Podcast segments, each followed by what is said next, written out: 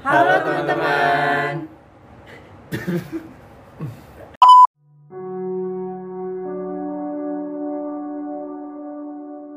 Halo teman-teman, gimana nih kabar teman-teman di sana? Semoga kalian baik-baik aja. Kita kenalan dulu nggak sih, biar kenal satu sama lain. Di sini aku ditemenin sama Gue Bagaskara. Gue Aji. Aku Jessica. Aku Natasha. dan aku Audrey. Jadi bahasan kali ini apa nih? Kita bahas yang ringan-ringan aja kali ya. Kebetulan tuh kalian pasti pada tahu kan, sekarang tuh banyak banget nih berita pelecehan anak. Sampai-sampai tuh kadang anak kecil takut gitu sama omnya sendiri, sama bokapnya sendiri, sama abangnya sendiri. Kalau dari kalian sendiri ada gak sih kasus-kasus pelecehan anak di sekitar kalian? Ada ada. Ini dialamin langsung sama saudara gue. Jadi dia waktu itu ceritanya beli nasi goreng dan posisinya tukang nasi goreng itu lagi sepi. Hmm. Jadi otomatis dia sendirian tuh. Nah waktu itu eh, dia lagi eh, posisinya makan di tempat. Jadi dia Oke. makan langsung di tempatnya. Pas lagi makan, abangnya kok tiba-tiba kayak nggak deketin gitu. Sorry sorry, usianya berapa tahun? Usianya itu sekitar 10 tahunan. Eh, dia perempuan dilecehin Iya. berarti sama laki-laki. Iya. Terus eh, posisi dia lagi makan, si abangnya ngedeketin, dia langsung dempet-dempet gitu. Eh, terus tangannya langsung eh, Ngeraba. iya ngeraba payudaranya si saudara gue itu. Saudara lo langsung cerita dong pasti ke nyokap. Iya, karena otomatis kan anak umur segitu udah ngerti nggak Iya, sih betul. kalau misalkan oh gue dipegang-pegang nih gitu. apakah orang tuanya tuh langsung bertindak ke tukang nasi gorengnya kah atau kayak ah jangan-jangan anak gue cuma ngerasa nih kayak gitu Iya, jadi langsung ditanyain tuh, langsung ditanyain ke tukang nasi gorengnya dan abangnya ya seperti yang kalian tahu lah kayak nggak mungkin kan dia ngaku karena dia mungkin juga takut gitu. kalau menurut pandangan kita bisa dibilang faktor pertamanya karena orang tua yang enggak eh, terlalu merhatiin anak-anaknya kira-kira ada faktor lain gak sih penyebab dari pelecehan anak itu Biasanya tuh yang gue tahu ya paling kedekatan sama orangnya itu. Kedekatan anaknya dengan si oh jadi dia ngerasanya eh tukang nasi goreng ini ngerasanya ah gue udah kenal sama betul, anak ini Betul Iya, sekali. iya. Nah emang bener banget sih karena posisi tukang nasi gorengnya itu deket nih sama rumahnya jadi Ah, udah eh, sering ngeliat juga iya gitu. gue juga pernah ada kasus tuh jadi ceritanya kayak anak ini tuh diiming-imingin handphone gitu jadi dia tuh kayak eh, orang yang kerja di toko terus dia jagain toko itu Eh, sewaktu-waktu tuh dia ngajak anak ini ke tempat sepi gitu dengan iming-iming boleh minjem handphone.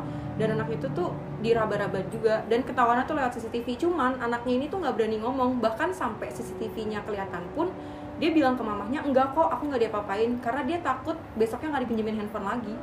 Iya sih anak zaman sekarang kan kalau dikasih gadget kayak mau-mau aja nggak sih? tapi kalau misalkan menurut eh, dari artinya sendiri menurut artinya sendiri tuh pelecehan anak tuh apaan sih Setahu gue, pelecehan seksual terhadap anak adalah suatu bentuk tindakan yang dilakukan oleh dewasa atau orang yang lebih tua yang menggunakan anak untuk memuaskan kebutuhan seksualnya. Berarti itu termasuk pelanggaran hukum ya? setahu gue sih iya karena pelakunya tuh dihukumnya bukan hukuman yang ringan ya Ya kalau menurut gue sih pelecehan terhadap anak tuh masuk pada pasal 76E Undang-Undang Nomor 35 Tahun 2014 tentang perubahan atas Undang-Undang Nomor 23 Tahun 2002 tentang perlindungan anak. Biasanya tuh pencabulan terhadap anak tuh dilakukan di tempat yang sepi, umum gitu. Mungkin ada pengalaman lain menurut lu, Ji? Gue sih nggak ada. Lah berarti pelaku yang lu berdua ceritain tadi masuk penjara semua dong. Enggak sih kalau gue karena eh, waktu itu kejadiannya itu ada di bukan di perkotaan gede, bukan di kota gede. Terus eh, nggak ada buktinya juga nih, jadi dari pihak keluarga juga bingung mau ngelaporinnya ini pakai apa. di kejadian gue juga kayak gitu sih dia cuman dipindahin doang yang ibaratnya tuh kayak nggak boleh tinggal lagi gitu di wilayah itu tapi selebihnya ya terserah kayak nggak diserahin ke kepolisian sama sekali makanya kadang gue tuh mikir kayaknya pelecehan anak tuh dianggap kejahatan yang tabu aja gitu nggak dipedulin sama orang-orang toh masih anak kecil gitu Karena juga dari pihak kepolisian nggak bisa percaya langsung gitu aja kan sama apa yang diomongin anak Si kecil korban, ha. iya benar Karena belum ada buktinya kan. Iya. tapi kan kadang-kadang juga ada tuh pelecehan-pelecehan yang terjadi kayak atas dasar katanya sih suka sama suka gitu Kalau menurut lo itu termasuk ke dalam kejahatan gak sih? Kalau menurut gue sendiri sih enggak ya karena eh, itu kan posisinya anak kecil Heeh. jadi dia masih di bawah lindungan Orang apa tua. sih iya masih di bawah lindungan orang tuanya Even dia suka sama suka. iya Iya benar sih. Ngomongin pelecehan anak, kira-kira korbannya trauma nggak sih? kalau ngomongin trauma ya pasti trauma lah ya karena kan kayak yang kita tahu kategori anak tuh nggak cuma anak TK gitu-gitu pasti ada kayak anak SD atau anak SMP yang emang udah ngerti nih kalau misalkan emang dia lagi dilecehin gitu. Mungkin yang anak kecil ngerasanya nggak tahu apa-apa, cuman kalau misalkan yang udah tahu mana yang harus dilakuin dan enggak, pasti dia notice dong kayak eh harusnya kan dia nggak giniin gua gitu.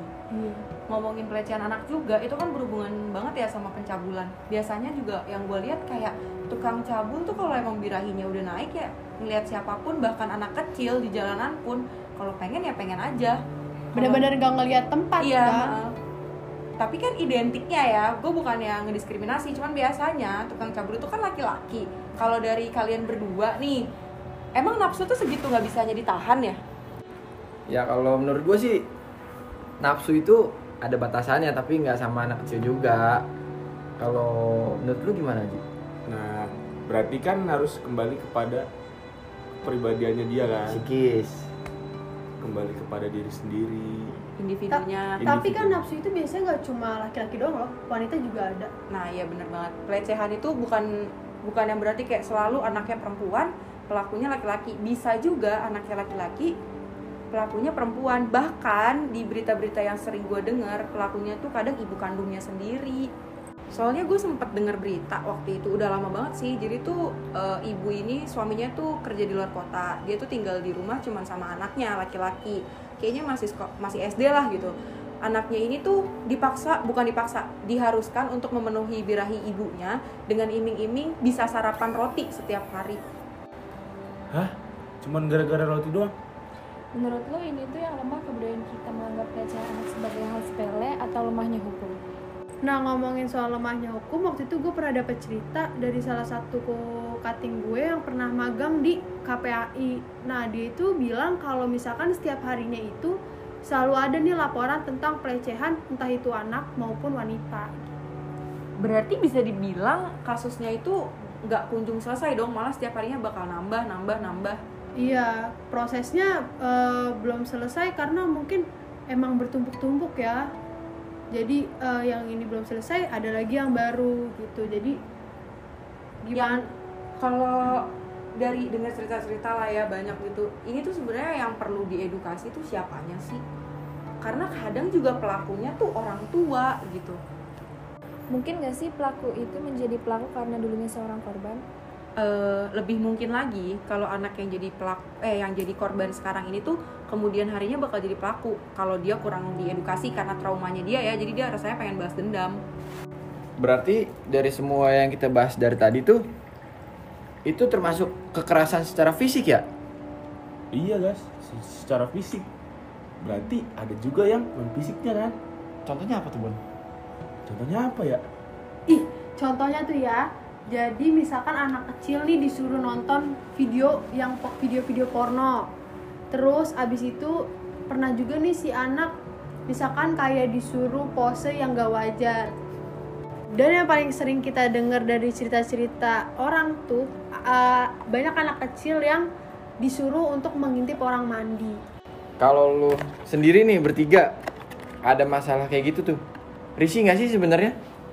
Kalau dengernya pasti risih lah ya, apalagi kayak kasihan gitu kan masih anak kecil tapi dia harus eh, ngalamin hal tersebut gitu. Kalau lo Nat gimana?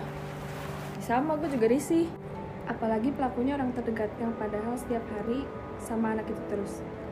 kalau aku sih lebih risihnya tuh kalau misalkan eh, pelaku itu udah ngelakuin kayak gitu ke anak tapi dia masih bilang kayak enggak kok saya nggak ngelakuin pelecehan itu tuh cuma bentuk kasih sayang saya doang itu enggak banget sih Menurut pandangan lu Ji sebagai mahasiswa seperti masalah kayak gini nih tuh cara ngatasinnya seperti apa sih, Ji?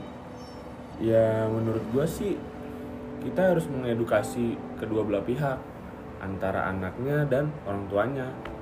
Nah dilakukannya tuh secara terpisah. Dengan maksud tujuan orang tua mengetahui tugasnya sebagai orang tua dan anak juga paham batasan-batasan yang harus mereka jaga dari diri mereka sendiri.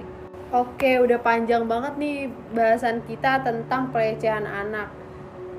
emang nggak bakal habis sih kalau dibahas terus menerus pasti banyak banget yang bisa kita usut tuntas nih kasus-kasusnya Semoga pembahasan kita kali ini bisa mengedukasi teman-teman tentang pelecehan seksual terhadap anak itu sendiri, oke? Kalau kalian pengen dengar cerita seru lainnya, bisa mampir ke podcast teman-teman lainnya. Terima kasih sudah mau mendengarkan sampai akhir ini. Sampai bertemu di lain waktu. Salam Budi Luhur.